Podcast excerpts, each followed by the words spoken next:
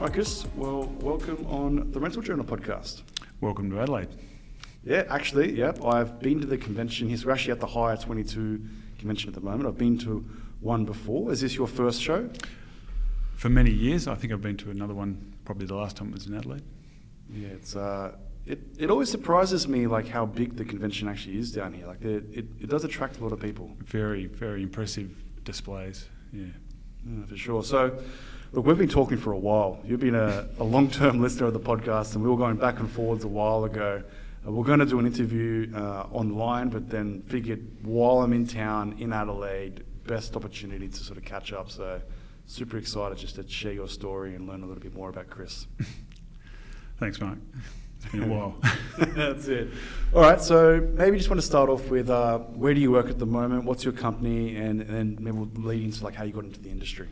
Yeah, so the business we have now, uh, I started six years ago, uh, and it's a rental business, purely Volvo construction equipment. We're based within the Volvo dealership here in South Australia, and so we have a range of Volvo construction equipment. We have their core fleet, which would be their wheel loaders, their dump trucks, excavators. We have some of their other fleet, um, track skid steers, backhoes, um, and you know, that that range of gear is all Volvo. Yeah, and it's sales, rental, and service, the all three components. We only do rental.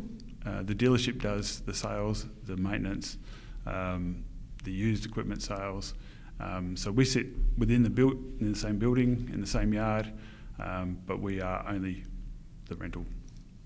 Yeah. And so we do wet and dry as well, which is another Yeah. layer, layer of complexity. Yeah, that'll be an interesting topic that we'll cover a bit later on because we haven't spoken about wet hire that much on, on the podcast. So, so obviously you're at that point now where you, you've got your own company, you, you've got that Volvo brand in there. Where was the early beginnings? Where did you sort of get involved in the industry initially? I started back in 1986, 87, I think it was. I was doing an apprenticeship as a motor mechanic with my grandfather Monday to Friday up in the mid north. So I had to drive up to a little town called Booborowie up in the mid north um, and then drive back on Friday night. The wages were terrible as a first year apprentice. I think I was earning about $130 a week and 40 bucks was going in fuel getting there and back and living with my grandparents. It was my grandfather's uh, business. Um, and then a friend of mine said, "Oh, I'm working at a hire place, a little general hire place called Castle Hire, um, and they look they're looking for someone to help out on the weekends." So I went in there and I said, "Oh, I'm apprentice mechanic," and he said, "Oh, great, we'll get you started on the wash bay on Saturdays and Sundays," and pretty much tripled my my weekly income, which is pretty handy. But it meant I was working seven days a week. Um, but I really enjoyed that. It was a really good opportunity to start in that in, in the industry. I knew nothing about it beforehand, and um, working on the wash bay, and then started working on trailers, you know, the little bits and pieces, and then started serving customers, um, and that sort of kept me in good stead until I finished my apprenticeship, came back to Adelaide. I was working for a Holden dealership. Uh, I wasn't really enjoying being a motor mechanic. I was earning the same as the guy next to me as a qualified mechanic, and a job came out with Recair uh, in the office. Um, and because I'd worked in the hire industry pretty much that whole time, uh, I was very lucky to get that position and go straight into the office and work in operations on the front desk, um, and get out of the overalls and into a nice clean shirt. And in those days, Recair guys used to wear a tie. Yeah, well, so we'll get into the Recair side in a sec, but I think it's every hire business's dream that a mechanic walks up and says, "Hey, can I have a job?" it's usually the other way around. Yeah, it's begging, figuring out how they can supply. There's a- The, the, the shortage of staff and the, and the challenge of getting staff in is, is a real, real problem. Yeah, I think I had to rewire every single trailer. Every, Yeah? every in between every hire.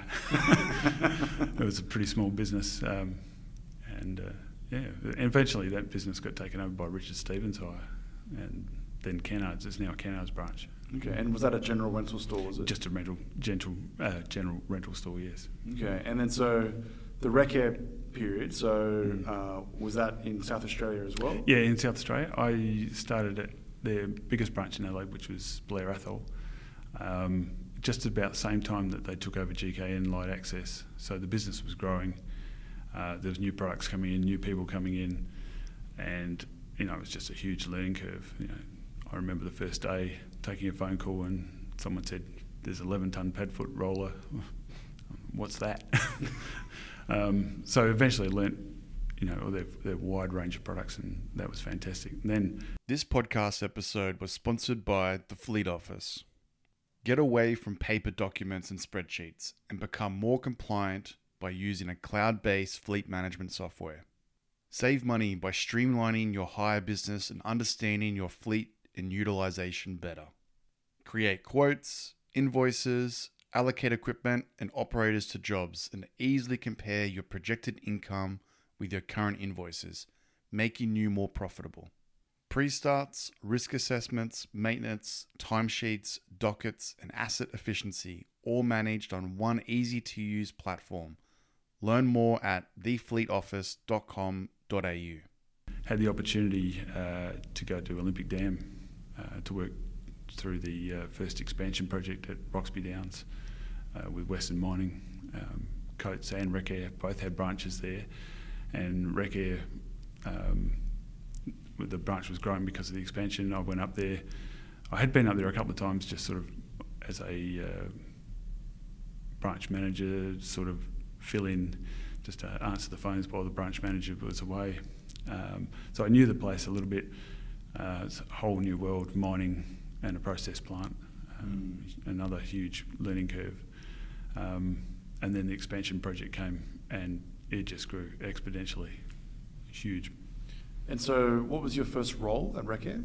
Hire controller. Hire controller. And then, was there that opportunity? How did your role evolve over that period of time then? I pretty much stayed as a hire controller, but the, uh, the opportunities that I had as a hire controller, you know, I was working in shutdowns at refineries. I was working at Olympic Dam during their shutdowns, um, and then as the branch grew in Roxby Downs at Olympic Dam, pretty Yeah. much the same place, the uh, the staff grew, and you know, I was looking after those staff, looking after the truck, looking after the Mm.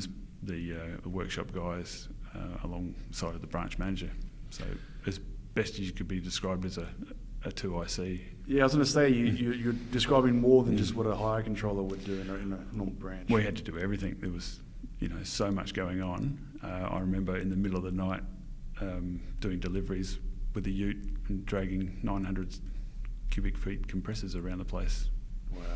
So, you know, things you would never do these days, but just there was no one else to do it. Yeah. Mm. And like I've heard a lot about the history of Recair. We had a few people on the podcast, and, and one thing that has probably been a common mention is that the, the the culture and the people within that organisation was that something that you, you were involved in? Absolutely loved it. You know, they were a really supportive team, very progressive. Um, I made good friends with people in head office in uh, in Coburg, and um, you know, even to the point where when I'd go over to Melbourne, I'd catch up with one of the guys, and we'd talk Formula One for the, you know every minute of the day. And they had a- this, even though we were using a green screen computer system, it still had a messaging thing down there. We could talk to each other. So even though we were talking to customers, we could still message each other back and forth. This is well before, you know, the uh, internet Mm. as we know it. Did you know that there is still companies in the US that use a green screen as their computer system? They need help. it's uh, and we can go down this tangent. This is one of the things that we were talking about beforehand. So, I think it's like eight of the top ten in the US are on that system. There you go. It's quite amazing, isn't it? Like, I think parts of the US is so much further ahead than the rest of the world in terms of size and scale and stuff like that. Hmm. But the adoption of technology and innovation, stuff like that, I think there is, I think there might be some patches where they cover things, but it's not, it's not as, it's not to say that they're advanced in technology. That's that's definitely not the case because, yeah, there's certain aspects that I think um, Australia is leading. Like, like I know that you've done a lot of work on, on, on your software side, um, and yeah, I think there's there's learnings from both directions. I think. Yeah, I would imagine that they're using it because it still works and it's dependable and, and so on. And they're probably using a whole suite of other software packages on top of that to Yeah. instead of an integrated package, Mm. which you know everyone tries to get to now, where you know you're using one database. Yeah, I, I remember I was in I was in New York, and I was visiting uh, a customer I was doing some consulting for, and I was in the branch, and uh, there was a, a college student that was working on the weekend, uh, and he was sort of popping through, and it was one of his first days, and they they were showing him how to enter stuff into the computer system, and he thought it was a prank. he was like, "Nah, like where's the actual system?" And then I think the following question was, "Where's the mouse?" Because there's no mouse. It's hotkeys. It's just Oh, hotkeys. hotkeys, yeah. And yeah, so like it was, um, you can see with like that that next generation coming through, like it just didn't make sense to him. Like he's got an iPhone in his hand where he can do whatever he wants, and then he's got a keyboard where he's constrained to like F12 and, and stuff like that. So it's crazy, isn't it? Change does take a long time. I remember we used to do everything in triplicate books and then take out the, the sheet and hand it to the lady behind us, and she would po- punch it into the computer.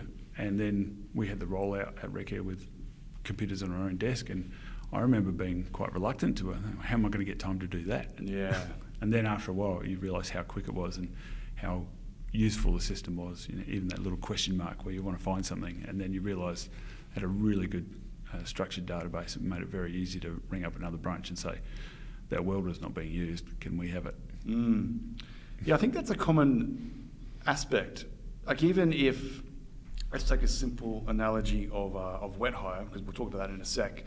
Having like paper dockets or paper tickets for your uh, your people in the field that are handwriting everything, they if they, they might think that it's faster for them to handwrite it because it's just there and then they can hand the paper in and then their their conscious is done like they're they're finished. But then the flow on effect from that delays in in invoicing uh, not accurate uh, uh, details that are entered into the system um, uh, in terms of how fast you get paid uh, errors that come through like all that sort of stuff. Like it's it's important to like when you reference yourself as like saying i've got a computer on my desk how am i going to keep the time I think it still exists today with auxiliary things where people are doing things on paper hmm. and they're a little bit nervous around moving to like a mobile app. I think it's still very, very relevant today as well. Yeah, the pushback that we've had sometimes when pushing out an app into the field to get guys to do check sheets or timesheets, you know, why do I have to do this? And after a while, once they start using it, they realise the benefit of it. But the benefit to us is huge in the, in the back end, Mm. that accuracy. Um, an example would be when the guys do a daily check sheet and they report a fault, and they might report that fault every day for two or three weeks until someone picks up the sheets and reads them all and goes, hang on, I didn't know this was a problem. Mm. Could have fixed it two weeks ago when the mechanic went past. Yeah. Yeah, didn't realise there was a big crack in the windscreen. No one Mm. told me that. or the air conditioner didn't work or Yeah. this or that. Something like that, yeah. Yeah, very interesting. All right, so back to back to rec. So you got that, that that experience. Then what was the sort of journey from there? Well, after I came back from Olympic Dam, uh, that experience that experience up there was amazing. But uh, I pretty much got burnt out. We were doing huge days. I remember Christmas Day, Easter, everything was always busy because the plant ran 24 hours a day, the mine ran 24 hours a day, um, and it was time to have a break. So I ended up coming back to Adelaide just before 2000 and started a little CD shop down at Semaphore. Complete change. It was a it was a childhood dream to have my own little CD shop, and uh, did that with another fella, and it was called the Sonic Temple, and it was the quickest way to spend loads of money and lose it, but great experience. Lived a rock and roll lifestyle for you know about a year or so, um, and then I met my wife, and she said, you know, you should do something you that's going to pay the bills. so um, with her. Um, behind me, I was able to go to university, and, and I thought, well, the other thing I really like is property because, you know, when I've been in Roxby, I've been buying residential properties for rental. Um, and so I went off and did a Bachelor of Business um, in property to become a valuer. And while I was doing that, I was still working at, I'd, I'd gone back to Coates, I'd gone back to Recair at that stage, uh, just as Coates took over. So I went through that process and then stayed working for, for Coates on Saturday mornings um, at one of the small branches and um, continued do my university. And then as I went through that, I got a job with AV Jennings doing residential land development. uh, and finished my degree uh, with their support. And I'd, I'd left the hire business by that stage, had a full time job there as a business development manager. And then um, I, this is going back a long way now. Um, then I was uh, tapped on the shoulder actually by uh, Macquarie Bank. They had a, a, business called Urban Pacific, which is another residential developer. Um, and I just started my um, Master of Business Administration, MBA, at that point, and they agreed to, to cover that, which was fantastic. Uh, so I worked for them. That was a similar sort of role to AVJennings, but also in South Australia, uh, Western Australia, and Northern Territory. So I was flying around the country looking for development projects, uh, which was a fantastic experience. Again, working at uh, that level and that sort of professionalism, uh, you know, you learnt a lot about risk management um, from the Macquarie guys. But then, of course, the GS, GFC came, and it was time to uh, get out of property. And um, at that point, the um, yeah, Macquarie were getting out of property development. They were trying to get some people to stay and finish some projects, but I knew somebody whose children were at a um, at the same childcare place as, as my kids, and they happened to have a uh, their parents had a um, big rental business here in Adelaide, um, Renfrey plant hire, and they were looking to retire and appointed general manager. So I went in, had the interview, and uh, started there and that gave me some fantastic experience uh, for the next six years until they finally retired. I was running their business. Okay, wow, what a what a journey! So you're telling me that you were in that hire game, and then you owned a CD store, then you got into property development, and then you came back after the GFC to the to the hire game as well. Yeah, and it was it was great. I really enjoyed. Always loved working in hire because you're always helping people. Yeah, you know, helping solve problems. Um, even when we were working in the branch at uh, at Recair, you know, the other branches in the country would ring up and say, "Well, we really need this, we really need that," and I would make make it my business to make sure that those parts got onto the plane or got onto the truck, or the machine that they were looking for got there. It was so important to them and for their clients that the, the machines kept going or they, they had what they needed to carry on the job. Mm. So that gave me the satisfaction, and I think that was what really really enjoyed about the hire business was you know helping people. Yeah, yeah. It's important that when you're in any role that you care. Like you got to care about what you do. If you customers, co-workers, leaders, any anyone, suppliers, they, they can smell when you are when you actually are motivated and, mm. and care, and they can also tell when you don't care. Mm. And so I think it's very important for anyone that wants a career in hire that you've got to have that passion, that drive, and that and that will. Like I like the fact that you said that you'd make it your business to get the parts on the on the plane to get there on time. Like that's a great way to think. Yeah, even now um, we've got machines working all over the country, and um, you know if someone needs something, I will take the parts to the truck depot and take photos of the the con notes and everything, and say it's on its way. We've done everything we can to make sure that you're going to be up and running. We want to minimise any downtime. Yeah, that's really really good. Mm. So then, um, once the that that organisation, you said the family organisation decided to retire. Yeah. What happened then?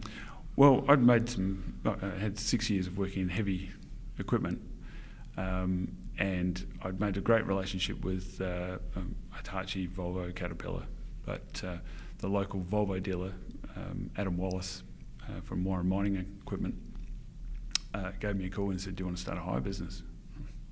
Of course I do, especially with Volvo. You know what a great brand. Um, and so we talked about it, and we talked to the guys from Volvo Rent, which is a different business. Um, that's a rental arm owned by CJD uh, on the eastern states, and we spoke to Alan from CJD.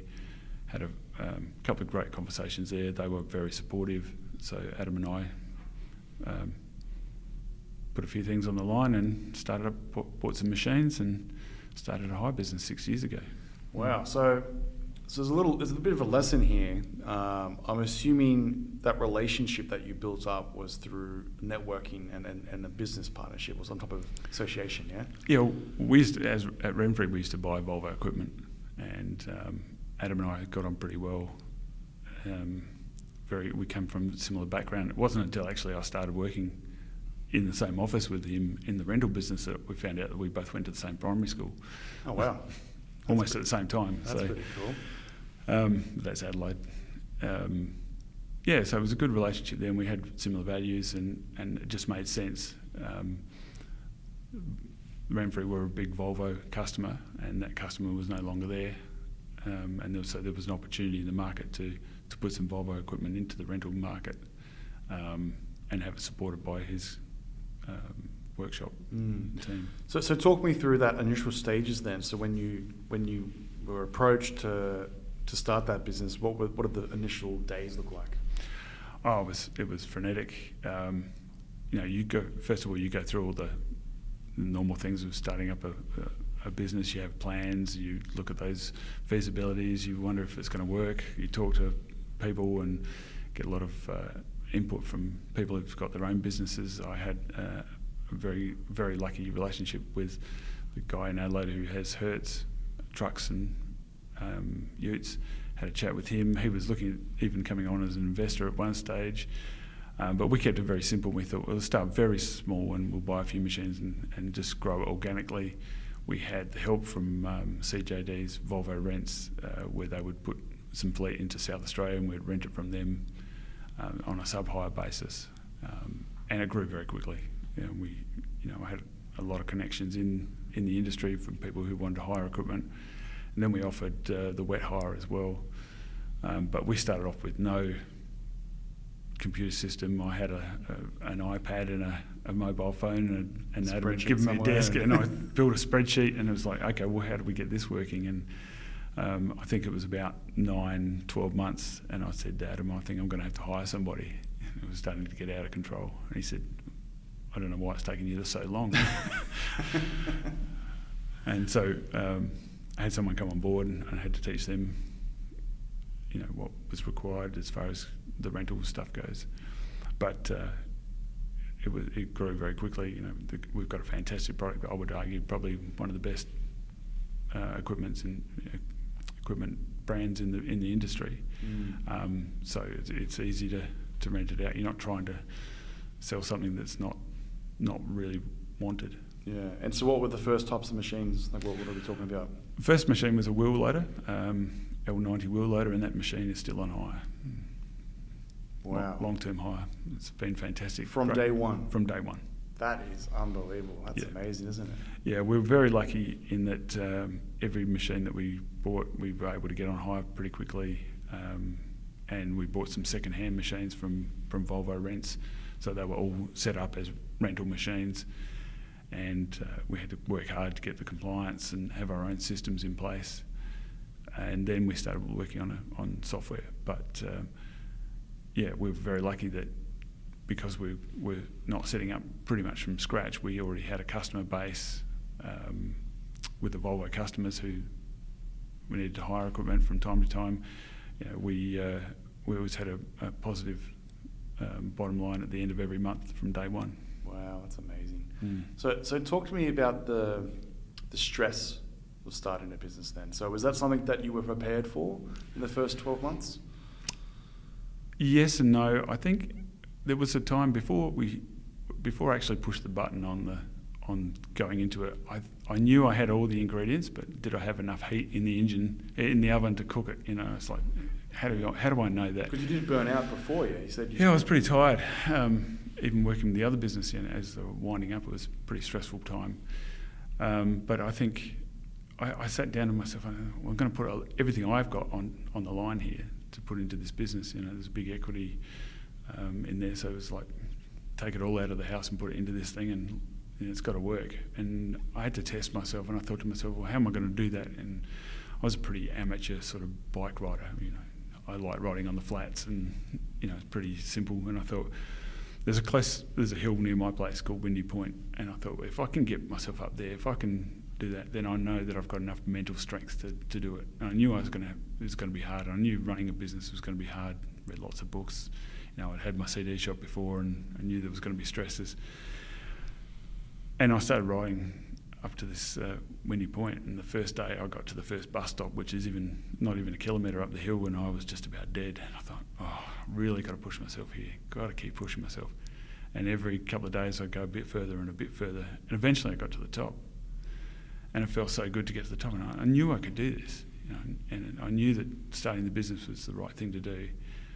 I had all the experience, had all the contacts, had a fantastic partner, fantastic product in the Volvo gear you know, now I knew that in my head that I could do it, and I knew that I was going to be able to push myself to do it. And you know, as of last week, I've done ridden up that hill 333 times.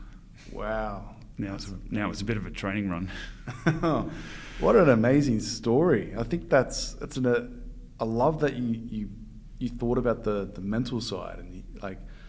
It, it's it's something that I think a lot of people underestimate when they start a business or they get associated with a business. Like, it, it's almost like, you know, when people say, oh, I could be a CEO or I could be a general manager, like, you don't really know the stresses. Like, part, part of the importance of, of doing that role is blocking all the noise for your team. Like, you want to be that that coach that's making sure that no one's getting affected by the negativity that's flowing around or the stresses or are we going to make it this month or whatever it is. So I love that you applied that mental side, and it's even better that you applied it to a physical activity that that's obviously means a lot to you now. When you ride mm. up that hill, it probably brings back memories. Oh, often, you know, I go past that first bus stop now, and I think, you know, nothing, you know. But it was at one point it was really hard, you know, and uh, now I get to the top, and it's like that's the start of the ride, you know, and it's a bit the same.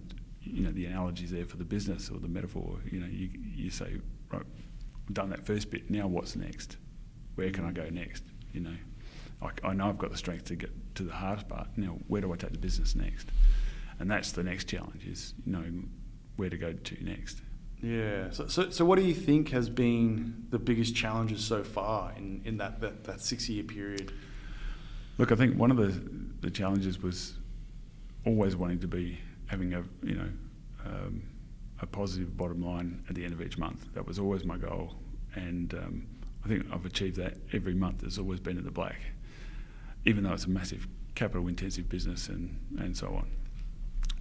And I think the reason that was for the first 12 months I did everything myself, and I, I basically divided it up into four parts. There was administration, there was sales, there was maintenance, and you know by dividing it all up, uh, you had to go and operations, and you had to basically develop each role and do them all. And then as time grew, as time went on and the business developed, I could afford then to hire somebody else. So administration was the first one, and uh, that took a huge load off me. And then I could suddenly focus on more on sales and more on operations. And recently, we've taken on a, a guy who looks after all the service and maintenance of all the equipment. But each because I was doing everything, I had to make it as lean and as um, efficient as possible. So I took on this uh, philosophy of this guy called Greg McKeown, uh, where you look at everything that's really essential. You know, you, look, you question everything. You say, is it essential? And you boil it down to, is this process really essential? And when you have identified that it is essential, then you say, okay, well, how do we make it effortless. And that's where the software comes in. Um, that's where the technology comes in. You make all these things as effortless as possible, so you don't have to keep hiring people mm. or inventing new processes and systems to, to cope with these things. You only work on what's really essential. And the first part of that question is what's important for the customer. I love that. So, so maybe let's talk about some of those those streamlined processes that, that you have worked on. Obviously, the wet hire component there, but I'm sure there's a lot more along there. So you mentioned that a lot of it was manual in the, in the early days. So, so what were some of the key things that you streamlined, and sort of how does software and technology help solve some of those things? Yeah, so we we used to uh, because everything's subcontracted, uh, even you know the Volvo dealership, the service and maintenance. Uh, we are two um, individual businesses, so when I need when we need machines repaired or serviced or prepared, we'd have to send them an order and say, can you prepare this machine, you know, by this date, and they would go ahead and do that. Or if we have a breakdown in the field, so it was ring them up, send them all the details, and then they would come back to us and say, um, oh, what's the serial number for that machine, all this sort of thing. Um, or we would organise transport, and so you have to ring up and organise the transport, and it's going here and there. And then when we got this software system going, where we were creating uh, a rental order or a work uh, for a job, um, we were then able to take all the information out of that job and send it as instructions to all those suppliers. So they would know exactly which machine it was, which attachments, who, what time it was going, who the site contact was. We just take the fields out of the mm. out of the mm. rental order and be able to shoot them off to the individuals instead of writing out pieces of paper and people losing things or you know getting numbers wrong. It was really important to get all the information to the right people at the right time. Um, and that's worked really well, and that's been one of the things that's saved us so much time instead of writing emails and uh, over and over again, especially when you've got multiple pieces of equipment going to one job or you know, on a Monday morning you've got six or seven machines going out. You don't want to write heaps of different things. So mm-hmm. now it's just a matter of delivery instructions. Choose which carrier you're going to take, and then it selects all the information. You just push a button, and it sends all the information to the supplier. Yeah. So, so where did you get that technology side from, like that that mindset? Because a lot of small businesses they fall into the trap of oh yeah let's just hire another admin person let's just hire another admin person and next minute you've got a team of admin people that are just shuffling paper around the office and sending emails like you, you really want to optimize that process so so where did that mindset come from was that something you learned or you always had or where did it come from look i think it was one of those things where you want to make it I've always had a, a, a plan that you want to make it so that if I step out of the business, someone else can do it or you know if I'm not there, someone else can do it. So you make it as easy as possible, um, and it reduces the, uh, the room for error as well. So it's a process. Then you know you create the, the rental order on the, on the system. Uh, all that information is then captured. Then it's just transmitting that, that information to the right people at the right time. And I think just it was an efficiency thing, and it was driven by you know every month we wanted to have that uh, little black number instead of a little red number. Mm. And um, so you're always working on, on ways to do that. And I think by hiring people, there was always going to be finding the right person would always be difficult, and the cost of having somebody. And you know, we try to avoid that where we can. You know, we've got a nice little office, and even after six years, we've got a big round table, and we've got four c- computers sitting on that table um, and four chairs, but at the moment there's only three of us. And it's working really well now. And as it grows, I'm tempted, I'm getting tempted to, to hire somebody else to uh, do the operations um, side of things. So I don't have to do that, that so much, or somebody to do the sales side of things, just to keep it really lean and grow just behind. You know, we sort of push ourselves as much as we can, then we hire someone to do mm. it. But the systems are in place that they can be trained to come in and do it very quickly. Um, and that's our way of doing it. You know, yeah, it's awesome. very consistent. Um, I think I've said to the staff that uh, if I ever need a fifth chair, well, that's time for me to leave. sure. And it should run itself eventually. That's very nice. That's good. So, so with all this technology and the streamlining of the processes, the front of mind, which you alluded to as well, is mm. the customer. Always the customer. So making sure that the customer is reaping the benefits of some of these technology implementations that you've put into the business. So, so how does it improve the customer experience or the interactions with your customers? I think first of all, getting rid of as many mistakes as possible. Uh, there's um, that room for error by all coming out of the one system all the information has to be in there for it to be um, saved as a rental order. Um, and the information coming from the database it, um, it just reduces that room for error. That's better for the customer. The, the, equipment gets delivered on time. The customer gets a copy of the, those instructions as well, so they have an opportunity then to say, "No, hang on, that's not right. You've got the wrong delivery address." um, it's very expensive to send machines to the wrong place. You know. Mm. Yeah, and then if you do bill the incorrect amount, next minute they're asking for credits, and then you've got to uh, do another invoice, and then a delayed payment, and then there's a trust issue, and then you know the drill. yeah, that's right. So we try and make it. We, we aim for the effortless um, point for us and for the customer.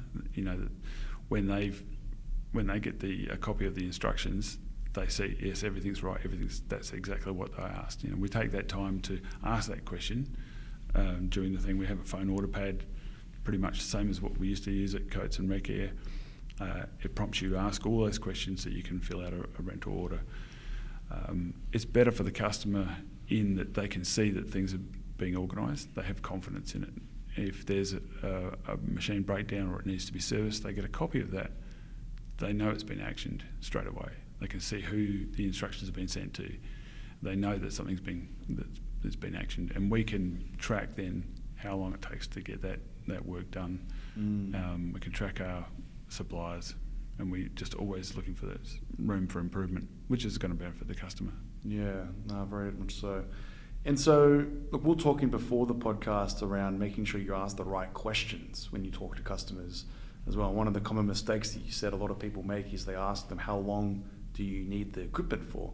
So, do you want to just talk about that just a little bit? Yeah, I learned that from a customer. Um, a guy came in from Whyalla, uh, from the steelworks, and he said, "I've got this job coming up." Um, I'm going to need this and this and this and that. And the first question I said to him was, oh yeah, so uh, how long do you need it for? Thinking to my head, oh, I'm going to get this machine on hire for ages. And he said, you guys always ask the wrong question. You should always ask, you know, what's the job? What are you doing? And he said, you might be able to add some more value that way. And uh, I took that on. This is when I was working for Renfrey, and ever, that served me well ever since.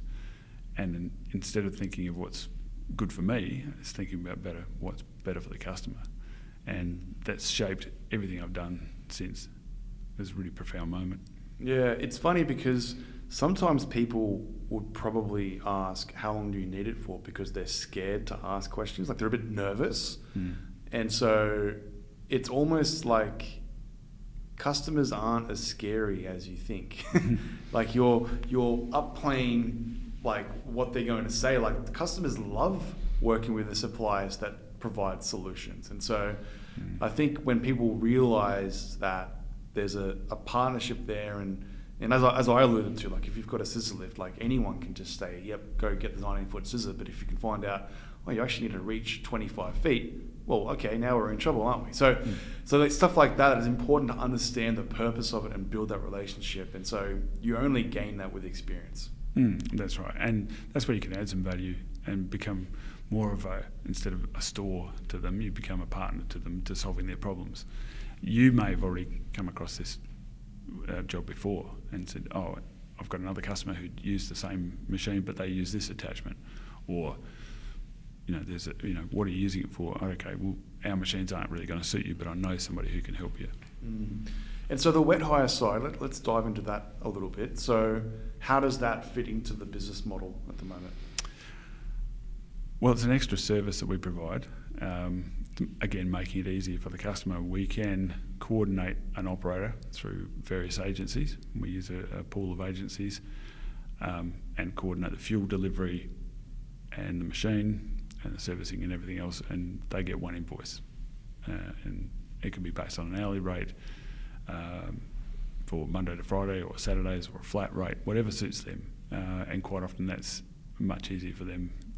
Some of our clients might be a plumbing, uh, major plumbing contractor, where on occasions they need a bigger excavator. Um, most of their guys are plumbers. They don't want to put them on a on a bigger excavator without the experience. Um, so we will organise the the whole package for them, and then they'll get one invoice, and they think it's fantastic. So we, we've got four or five customers who that's all they do. They don't do any dry hire at all. It's all wet hire, and mm. that's prov- something we provide. But it does come with a a lot of headaches, especially at the moment with such a shortage of, of good quality operators. Yeah, well, there's a few things there. You've got to find the operators. There's a lot more paperwork that goes along. I'm assuming you're doing pre-starts and timesheets and dockets and all that sort of stuff that goes along with it. Um, probably checking for any faults in the machine, making sure you're billing the correct hours. Does it go based on the SMU hours? Like, you, you know, like there's a lot of uh, complexity. And I think one of the shortfalls that a lot of uh, hire businesses fall into the trap of is errors. It's a lot easier to make errors when you're on wet hire. So It makes it, and you're exactly right. There's a lot of room for errors there, especially when you've got guys who you don't who have not used before as operators. Um, they've worked for other people when they've done things different ways. Um, we use our own paperwork. We have up until recently used paper books, and then we moved away from that because of the errors. And now we're going to a QR code system on the machines where the operator scans it. All the information for the machine is there. They can do their timesheets on there. They can get approved on their phone. They can uh, do their check sheets on there. All that information comes back to us, and we know in real time when the machine's been checked, who's operating it, and their timesheets can come straight into the back end of our system. Yeah, no, that's that's. that's I, I love that you're still a relatively small business, but you, you're so ahead of the curve from the technology side. It, We have invested a lot in it, and it is it does pay dividends very quickly. mm. I've always thought about the. It, it's amazing that you can have these these multi-branch companies, national companies that have millions and millions of dollars of, of assets and they spend so little on innovation and technology to help them improve their processes. It's it's um and that, okay, let's just say hypothetically, let's throw a number out there, couple hundred thousand dollars to do an initiative to improve a process. Mm. It's so common for people just to push back and go, oh, we could just buy another machine.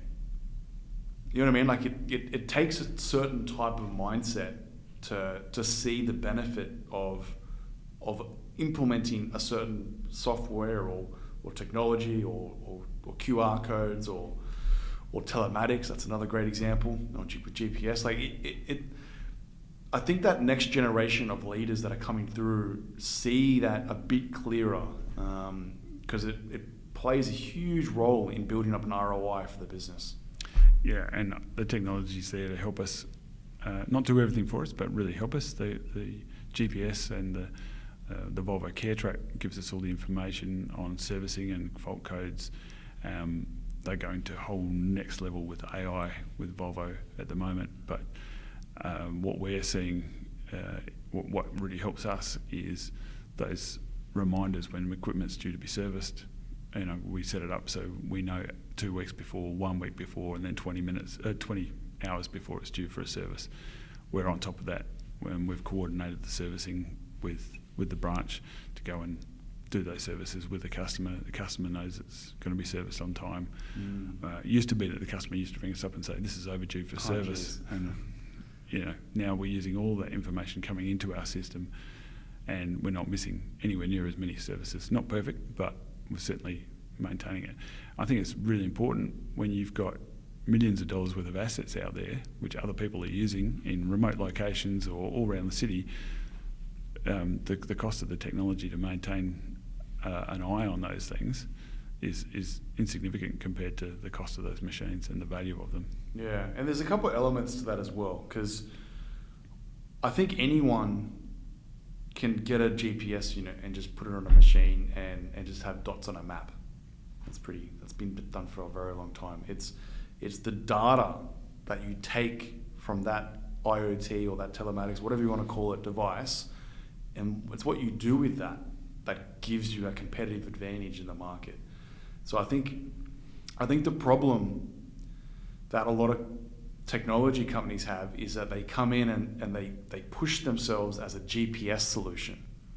No one cares about Mm. just the GPS. I can go to Navman and just get it. Like who cares? Like but I want to know like like as, as a as a rental business, how can I leverage the data from the machine to make better decisions? Mm. That's where the cream is. Yeah, and that's where we can help our customers as well. We can look at the driver behaviour, we can look at the fuel usage, and if they make improvements to their processes, or if it's a quarry, if they make changes to their haul roads or to their uh, methods and and uh, the processes, they can they can start to see a difference in fuel usage, for instance, Mhm. and make huge savings. And we can provide that information to them in a meaningful way. There's so much data available. You know, each machine's got thousands of points of data coming through, um, but making it meaningful and making it relevant to them. Um, there's a lot of customers they don't need to see that. They just need to know when it starts and when it finishes, and give us a bill for it. But on those mining jobs, on the on the quarry jobs, with or the bulk materials jobs, they need to know how much they're handling, and, and so they can make changes to make things more efficient. Yeah, no, very true. All right, well, if you could give advice to someone that was thinking about starting their own hire business, a small business, what, what advice would you give them? It's a pretty tough time at the Mm. moment to start a business with supply, but you get some used equipment and, and get through it. What would you say? From our experience, you'd start small. Um, and build it up slowly as as you get more comfortable with the with the market and the market gets more comfortable with you. Spend the time on your processes. Spend your, spend your time on your um, your back your back office. Spend your time with the technology because it will save you in the end. It, it, as you grow and you know when when you're handling ten machines, it's it's one thing, but when you're handling sixty machines and twenty or thirty operators, um, it's a whole new ball game. But starting off, it's more capital intensive than, than you think. Cash comes in a lot slower than what you think. It goes out a lot faster than what you think. Um, you will need to have very good uh, network of people around you to support you, suppliers um, and customers, and people, you know, who believe in you to help you get through those tough times. I think um, it's it's that whole network. You, you can't do it by yourself. Yeah, I think so. Yeah, I think sometimes when you you own your own company or you're a CEO or whatever it is, it can be a bit of a lonely place as well. So even just chatting about some of the stuff you're working on really helps a lot in your mindset and giving you a clear picture around what do you want because like do you ever get that do you ever feel like not lonely but like like it like the burden's on you sort of thing Well, sometimes it's hard for other people to see what you see and what you're trying to do. now look, look, look to follow up on that as well Mm. so i think when people are stressed it's even harder to Mm. convey your message yeah Yeah, So- I think so. I think sometimes you, uh, you know, you, you're stressed and you, you need someone to talk to, but you don't want to let people know that you know you're having a hard time because you know you're the front of the business and all that. And you've got to have somebody that you can confide in and, and bounce ideas off of and, and so on. And I guess I'm very lucky with my business partner Adam Wallace, who's got his own business to run. His office is next door to mine.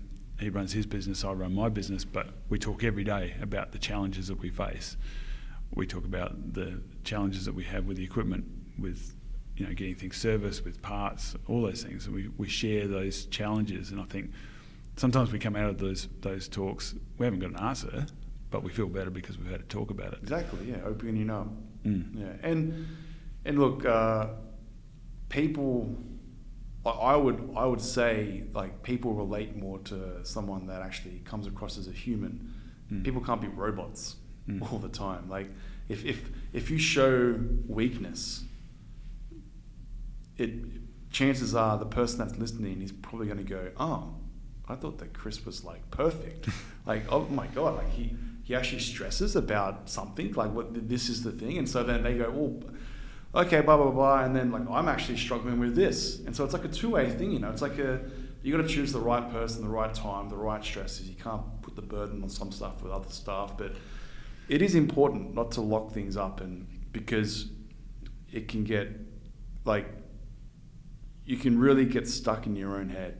Yeah, and I think when we were, we were all sitting around the, the same office desk, we, you know, it's very important then to, you know, even if I do feel stressed, you know, we talk about it. Everyone hears the same conversation. You're all on the same in the same room around a two meter round desk. Um, my legs are like a duck under the water. You know, they're going flat out, and I could be stressed about things, but I try and keep calm because going off the handle doesn't help anybody Yeah. it doesn't help the customer, it doesn't help me, it doesn't help my staff, it doesn't help the other people in the organisation. Um, so it's okay. Well, let's look at this problem and and sort it out. And and then they start to approach the problems that they have that way as well. Uh, Mm. So keeping calm, but you know, there's sometimes the stress is there, and. That's when I go and talk to Adam or go and talk to somebody else. You know, there's always somebody I can go and talk to and say, oh, "This is really not going the way I thought.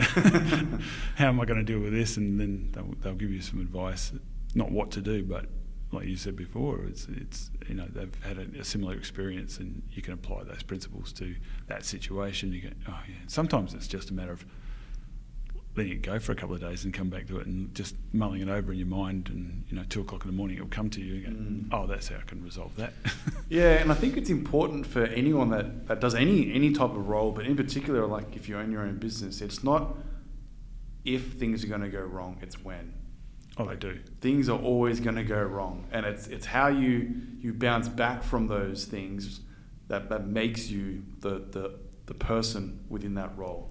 yeah and there's times when things don't go well or you could have done things better and you know I, I subscribe to a, a, a pod, podcast by a guy called uh, Jocko Willink and it's uh, Navy SEAL Yeah. wrote a book called Extreme Ownership. And after reading that, I thought, that's it. You really, as a business owner, you've got to take, you know, this ownership, complete ownership of everything you do. If something goes wrong, you've got to put your hand up and say, we did this wrong. We could do it better. And I think when you talk to a customer and you say, look, we've made a mistake. Well, you know, that's happened because we didn't do something right. We can do it better. You know, they appreciate that and uh, you're not trying to shift the blame to anyone else. Ultimately, everything that happens in your business is your is the result of what you do. Mm. So if you do make a mistake, learn from it, take it on board, change the system or change the process a little bit to avoid the chances of that happening again. Yeah. And if you can do that and, and just put your hand up and say, yeah, we did that wrong, you know, or we can do that better and you know talk about it as a team and say, okay, how can we do that better? How can we minimise that? Instead of having post-mortems, you have a pre-mortem.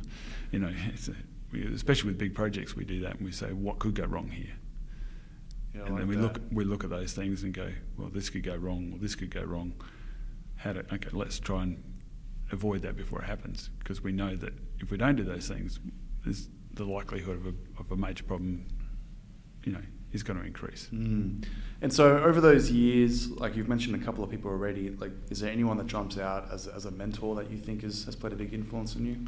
Well, certainly Adam Wallace, my business partner, um, and I would say Larry Power from Volvo Rents been fantastic. The, the guys that I used to work with at, at Recair and Coates, you know, um, Michael McCreesh is a sales, Michael Pym. These these guys they were really good at looking after their customers. Um, Martin Foster, um, you come across from Light Access, you know, the way that they used to deal with customers and how they looked after them, you know, that that rubbed off on me. Um, my grandfather was a fantastic uh, mentor for me as doing my first year apprenticeship with him. You know, that was really good. Um, and my mother, my mother said to me one time, I actually came home in a police car once when I was about 14 years old, nothing serious, and she said to me, um, you know, if you if the school finds out about this, you'll get kicked out. You know, if if you don't work hard and study hard, you'll end up digging holes for a living. Here I am, nearly 40 years later, digging holes for a living. Oh, there we go. Full circle, eh? Work hard. yeah. Full circle. That's amazing. Love that. All right. Well, if you could give advice to young Chris, what would you say? start earlier. You know, um, there's a time when you when you realise that you're mature enough to, to do these things, but I think um, build relationships with people along the way. If you've got your goal of, of starting your own business, then build those relationships with that in mind that you know one day you, you might need to, to talk to those people and ask them for advice. Watch what other people do. Um, read lots of books listen to lots of podcasts. Um, just always learn. It's an ongoing learning process. And I think when I first went to university that's when I realised how little I knew. Mm. every day I'd come home and say oh now I know less than I thought I did you know it's, Yeah. it's amazing. So you never know everything so just keep learning um, and that that's the advice I'd give to myself is just keep learning, continually keep learning, learning, and and look after yourself physically. Yeah, ignorance is bliss, isn't it? Like Mm. you think you know a lot, and then you uh, you, you peel back that layer of the onion, and you realize that you know nothing. Mm. And it's just a continuous. It just keeps on going like that. You you you get to a point where like there's people out there that have been doing a specialist field for 50 years, and they they still are learning. Like you, you you're never going to, to know everything, but if you have the the, the growth mindset where you, you realize that it's okay not to know everything, Mm. but I need to accept that I, I need to not not assume that I, I know the answers to everything and, and, and be willing to take on things. I think changes your perception on, on who you are as a person, not even just in your career. Yeah, keep looking for uh, opportunities to grow and learn. And uh, every time you think you know something about something, like you said, someone else will know more about it. Talk to that person, find out more. You know, Mm. every every time you go down one of those tangents, there's going to be a rabbit hole, and there's more and more.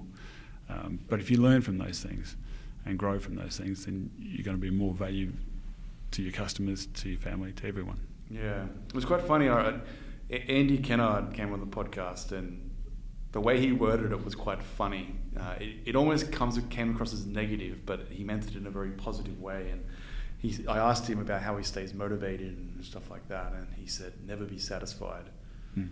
Uh, and you can look at it two ways. You can look at like you're always like glass half full sort of thing, but what he really meant is like even if you're kicking amazing, maybe Kennard has a thousand branches Mm. You, got to keep thinking like how can we improve the experience for our customers? How can we have the best culture in the world like stuff like that. Like you can't you can't have a bar and say that you've, you've reached it and then yep we've, we've defined what we think is successful and everyone's satisfied and we don't have to do anything more.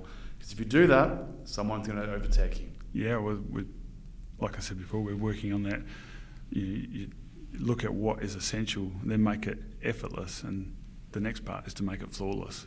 You know, and that whole process a really creative process when you're running a business. And I think a lot of people miss the fact that it is such a creative thing, and you're always changing it, you're always polishing it. There's always more to be done.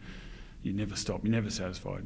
You know, there's always something you could do better. Every time you do a hire and the machine comes back, the customer gets a bill and you ring them up and say, "How was it? The experience?" They go, "Oh, it was really good." You know, you want to hear that. Oh, it was outstanding. You know, you want to hear that. that we never go anywhere else.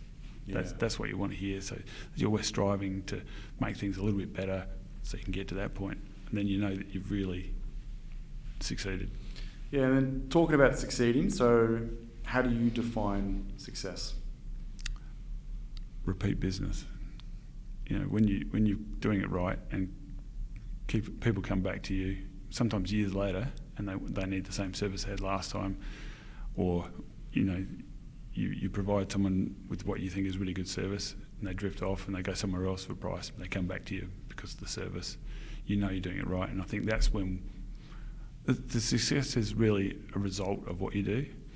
And if they come back to you, to us, that's success. You know, that means that we're the result of what we're doing is them coming back, and that, that's the important part. We know we're on the right track. yeah that's amazing all right chris well thank you for coming on the rental journal podcast Thank you very much, Mark. Awesome. Been a pleasure. Awesome.